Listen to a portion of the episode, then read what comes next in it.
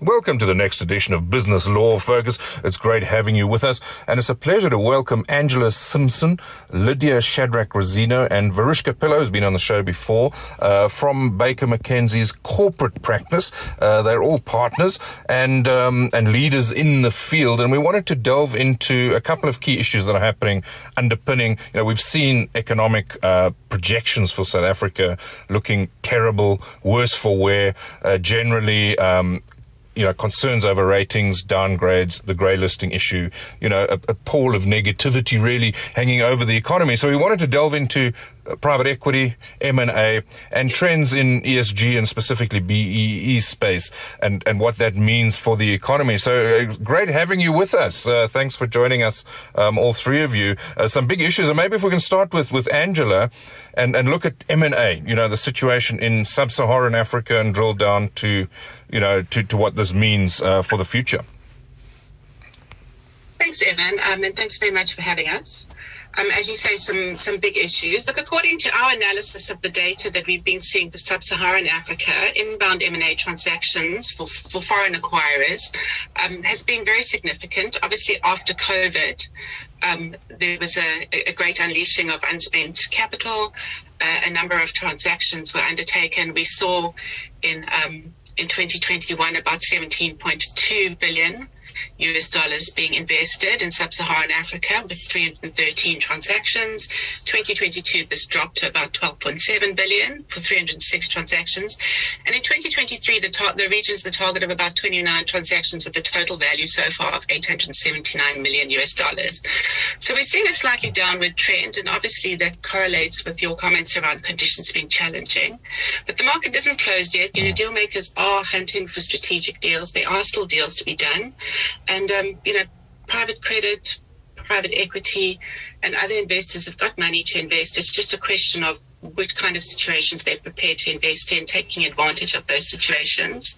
Um, and although there's uncertainty for the rest of the year, we certainly see a, a continuation of, of, of, of activity. We don't expect it to be massively down from what we've seen in the last two years. And of course, COVID uh, saw a bit of a, a, decline in activity, obviously, but uh, deal makers globally are making up for lost time, as it were. Uh, what is the, the situation in, in Africa compared to that, that global, you know, uptick in activity? I think there's a very similar sort of trend in Africa. Africa remains an attractive continent. Obviously, mm. you know, there are different jurisdictions or different countries within the continent that are more appealing than others. Um, there are challenges certainly um, on the ground you know, around political uncertainty, um, infrastructure, and that kind of thing. But mm. those all all provide increased, I think, opportunities. And so we're seeing a lot of interest um, in Africa in transactions that support or look at investing in infrastructure, whether that's energy infrastructure or transport infrastructure um, and, and, similar kind of things. And so we, we think that we're still going to continue to see um, you know, a lot of activity in that space. And Lydia, in the private equity space, what, what are the key trends that we're seeing there? A little bit different to overarching M&A uh, trends. Slightly different, mm. uh, Evan, but not, not too different. So the private markets uh, in sub-Saharan Africa have been boosted by plenty of dry powder, with private equity investors driving market activity in, in 2022. Although not as high as 2020 or 2021, 22 was the second highest year on record for private equity activity since 07. Uh-huh. Um, and, you know, having a look at the Africa Private Capital Activity Report, that showed that H1 2022 was one of the strongest halves for Africa's private capital industry, with 338 completed deals valued at USD 4.7 billion.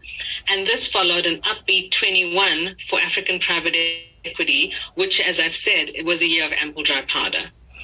Um, likewise, according to a report by S&P Global Market Intelligence, private equity and venture capital investments in Africa soared 66% year over year in 22 to USD 7.7 billion, the highest aggregate value for the region in the last five years.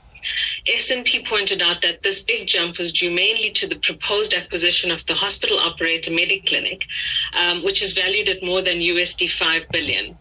In terms of transaction volume, PE transactions have, so, have, shown a steady climb in the region since 2018, reaching 404 deals in 2022.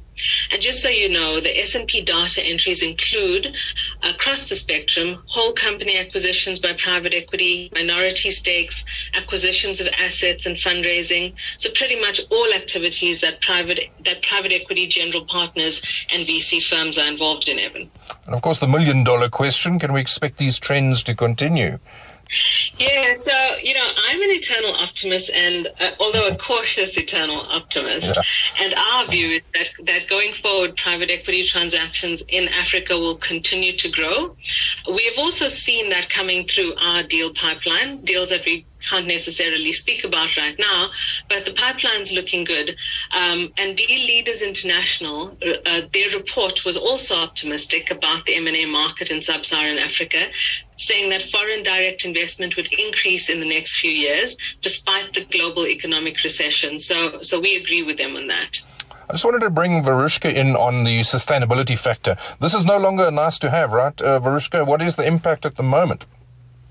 Hi, Evan. Yes, um, uh, thanks. Uh, absolutely, it's no longer a nice to have. Um, it's it's there's certainly heightened focus by both M and A and P investors on uh, sustainable investing or investment initiatives in Africa. Um, ESG or environmental, social, and governance principles have been incorporated into uh, general investment considerations, particularly PE funds for several years, but mm.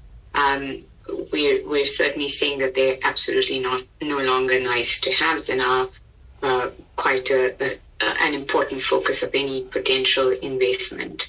Um, projects are focusing on clean energy, community welfare, green transport, sustainable water, um, and low carbon developments.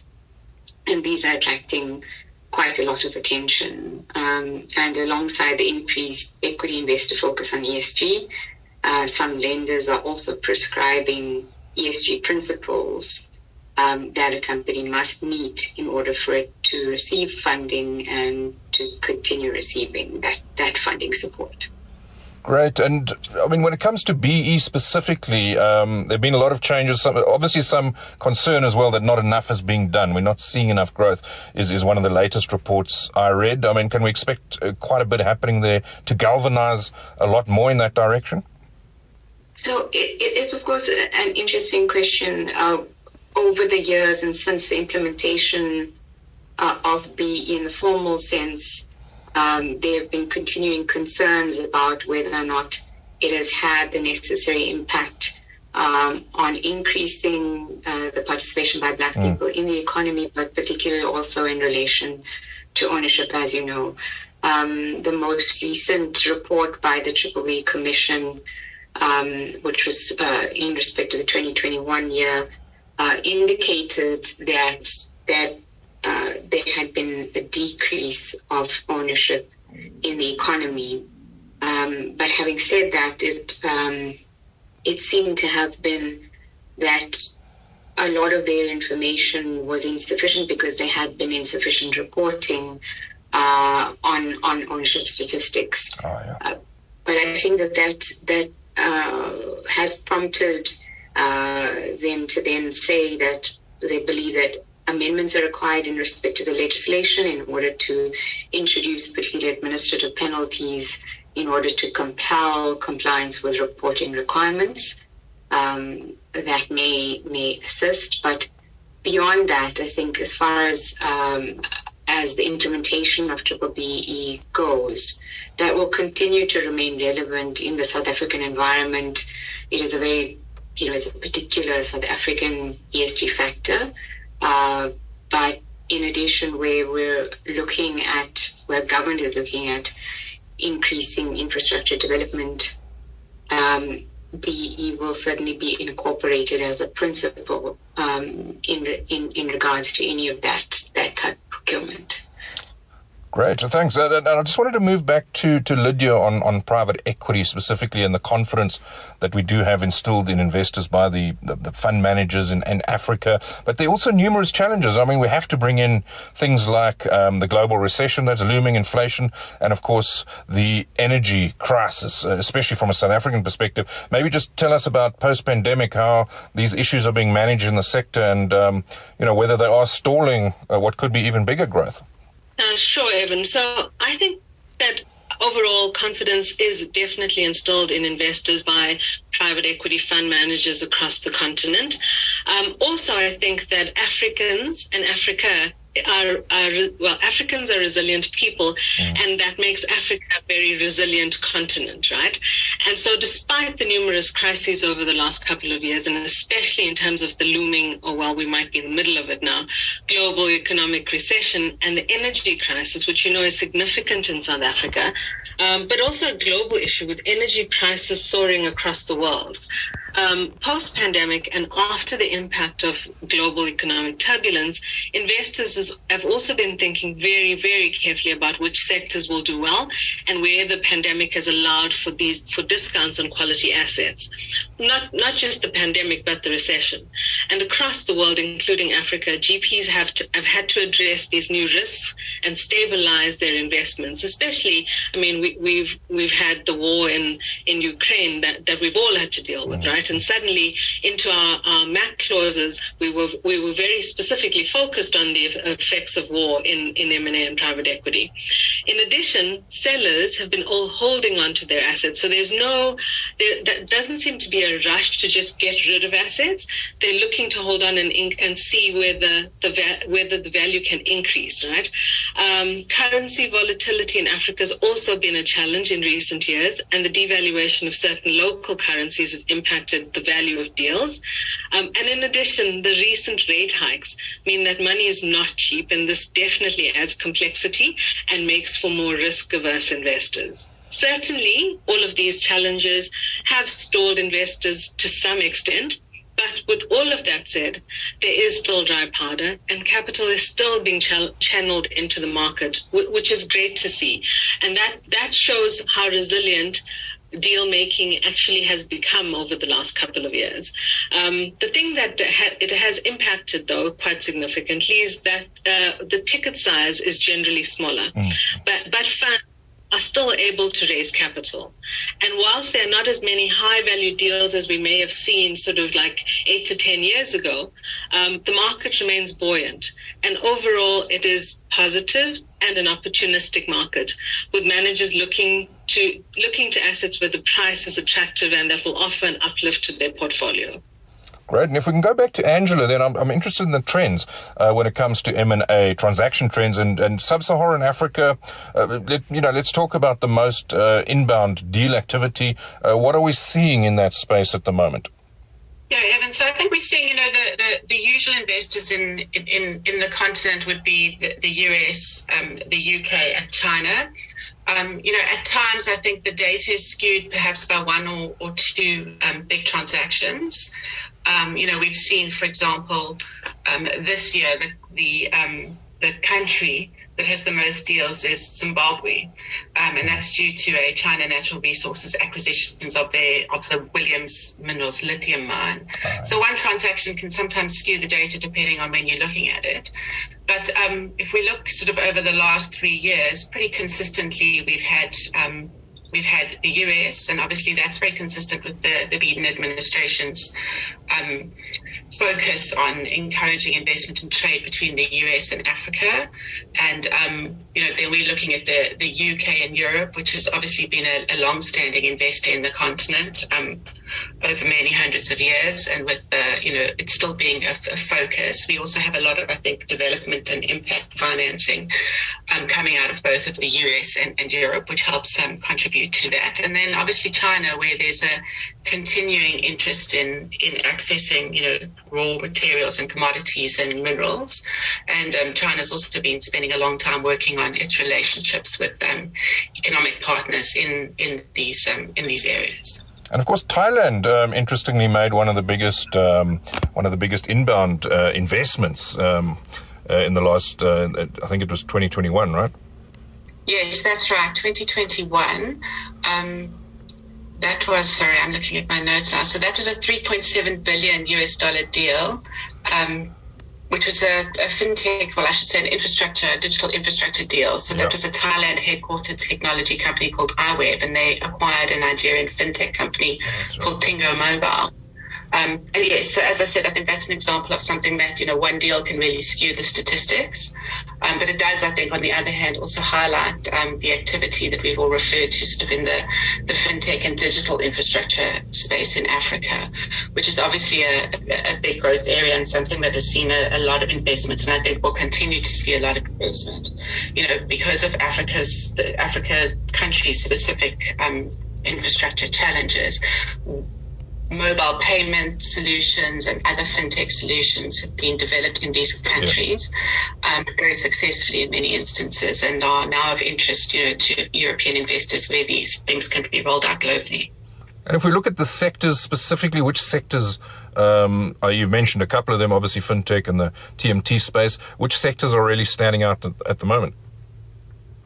Yeah, it's the things that we've seen, and there's pretty much consistent um, performance in areas like telecoms and telecommunication, yep. digital infrastructure, including kind of you know financial services infrastructure and financial services around payments, banking, access to financial services, healthcare um, continues to receive a, a, focus. Although I think it is quite mm. specialised and there's different challenges in different jurisdictions, but certainly, as we've seen with the massive Mediclinic deal last year, um, healthcare is definitely an area of interest. Also, um, education. Um, you know, anything that really looks at kind of building the capacity of the growing African population to participate more meaningfully in a global and interconnected um, economy is, is, is where people are investing their money. Brilliant. If I can conclude with uh, Verushca, just to bring her in and uh, the effect on investment. You know, we had um, amendments suggested by the BBEE Commission um, recently, and uh, what what do you expect the impact to be on investment specifically going forward? So, even the the nature of the changes that were suggested um, arising from the Commission's trend report of uh, in relation to 2021 were uh, in relation to reporting. So the concerns being uh, that there's insufficient reporting and compliance with with certain obligations under the Act, and so they've suggested administrative penalties and criminal sanctions for non-compliance. But they've also separately suggested um, introducing a type of specialized tribunal to provide quicker resolution uh, of BE um, violations. But if those are the amendments that, that uh, are made, I think that they're fairly limited in nature and um, aren't going to impact investment um, in them in and of themselves. But if other amendments are made or are suggested, we'd have to look at those quite carefully to see uh, to consider whether or not they may impact investment. Um, it has been some time since the legislation uh, or the codes uh, and legislation have been uh, previously amended. Um, and it would be it will be interesting to see if anything more comes out of that. But I think generally speaking, um, uh, investors are are well uh, prepared. Certainly, um, investors been in the market for some time are well prepared and understand the triple B environment um, and it hasn't uh, doesn't seem as though it's it's had a major impact or adverse impact on on investment to date. Well, thanks very much, Angela, Lydia, and Verushca, for those fabulous insights into the trends underpinning what we hope will be a successful 2023, certainly in South Africa with GDP where it is. We need these investments to take shape um, and fast. So thanks very much for those insights. Of course, there are a lot of uh, comp- complexities around the legal framework, and um, and that needs to be bedded down and in place. But we want to see these deals happen. So thanks very much for those insights. Great chatting to you. Thanks, Evan. Thank you so much, Evan.